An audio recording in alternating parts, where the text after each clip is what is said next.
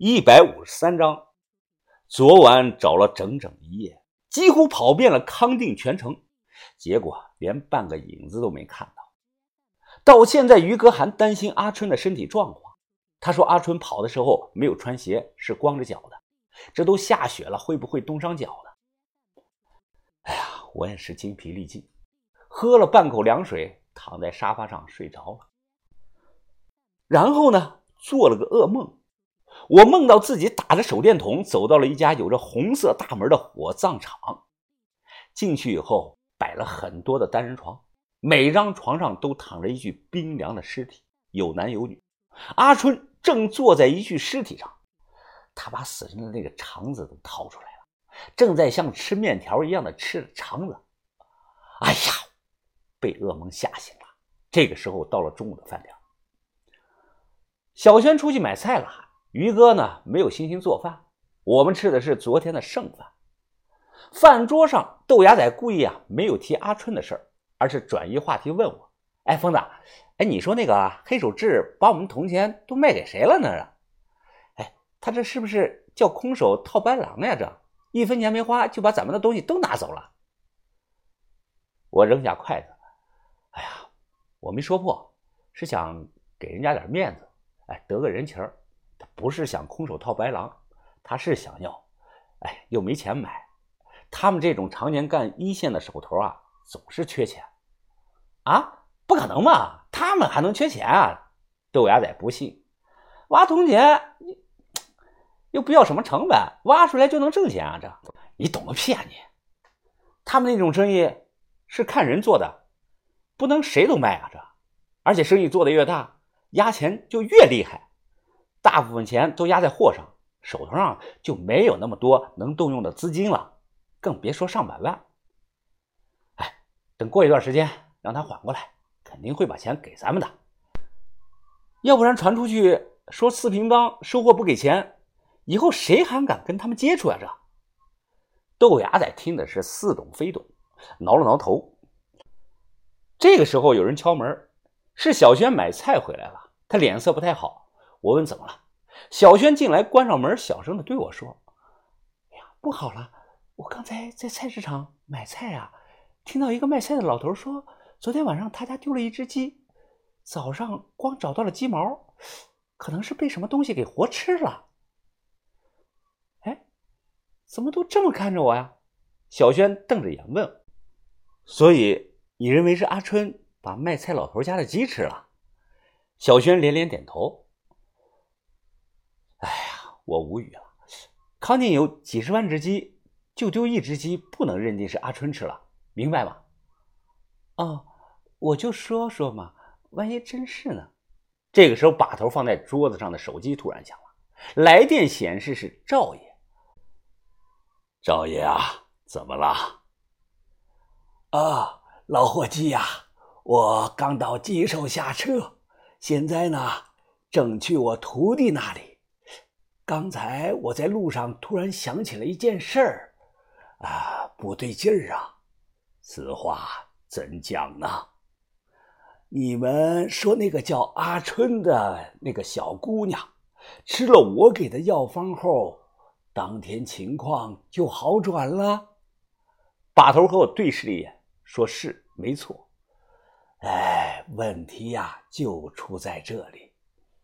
我那个偏方是有用，但不可能当天就见效的，而且因为中了尸毒的人会有想吃生肉的冲动，所以呀，我故意在药方里加了菖蒲和鸭头两味药，就是想尽可能的替他压制住那种想吃生肉的本能。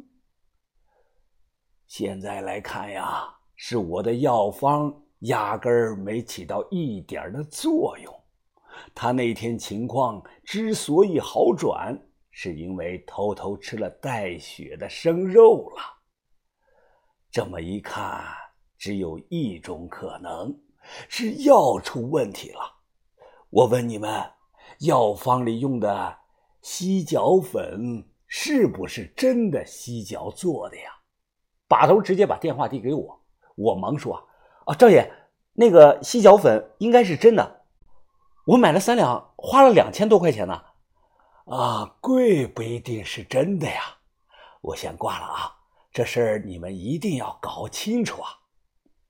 还给把头手机，我皱起了眉头，急匆匆的扒拉了两口饭，然后呢，便和于哥一道去了药铺。呀，小伙子，你又来了，还买上次那些东西啊？你过来。问你个事儿，于哥招了招手，药材铺的老头笑着就走了过去，问怎么了。瞬间，于哥一把就掐住了老头的脖子，单手就将他提离了地面。老头的双腿悬空乱蹬，嘴里呃的乱叫着，脸色逐渐由红变黑，再由黑变紫。于哥一松手，他一下摔坐在地上。捂着自己的脖子，不断咳嗽着。我蹲下说：“他妈的，你个死老头，说你那天卖给我的洗脚粉是不是假的？” 我我没没卖假货呀，我卖的都是真货呀，我卖的都是真货。还他妈嘴硬，你他妈不说老实话吧？我弄死你信不信？哎呀，说说别别别别别，我说我说。他喘了半分钟。垂头丧气的看着我，啊哎，是假货，是假货啊！我那天卖给你的不是洗脚粉，是是牛角粉。听到这话，我脸色铁青。牛角粉？你他妈四两要了我两千多块钱，你多少钱买来的？他心虚的说道：“呃，两块五，我花了两块五买来的。”我站起来，使劲的搓了搓自己的脸，完事了，一脚把老头。砰！踹翻在地！你他妈的，你真是害惨我们了！如果药方没有出问题，阿春就不会想吃生肉，那就不会是现在这个情况。这是连锁反应。阿春变成了这个样子，豆芽仔有责任，于哥有责任，我也有责任，算是我们三个阴差阳错的害了他了。赵爷最快三天到四川，这三天内说什么都要找到阿春的。把他控制住，接受治疗。过了一天，坏事接踵而来。小轩一语成地，康定一家养鸡场内接连被偷盗，丢的全是活鸡。我和于哥赶过去问老板，老板恐惧的对我们解释着：“哎呦，我的妈呀！呃，鸡是昨天晚上半夜丢的。哎，我看了大门口的监控了，来的好像是个没穿鞋的女人，太他妈吓人了！呃，没见过那个样式啊。”毛都不拔，他在鸡圈里边啊，逮着鸡就活吃啊！这，哎呀，真他妈害怕着。我和于哥对视了一眼，然后呢，我把机场的老板呢拉到了一边，给了他五百块钱，说晚上啊让我们在这里住上一晚。结果我和于哥藏在了院子里面，眼睛一眨不眨的盯了一晚上。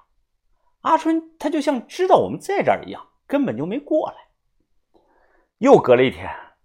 听人说啊，不光丢鸡，有户人家养的牛也丢了。牛尸体在河边被发现了，牛心被掏了个干净。这一下搞得城里人心惶惶，因为前两天刚下了雪，就有那个藏民说是折多山上的女妖下山了，接下来就是吃小孩的心。每当听到这些流言蜚语，于哥总会皱起眉头。你们如果不信啊，可以去康定问问当地人。那一年是不是有这么个传言？为此，东关小学晚上锁门都提前了一个半小时。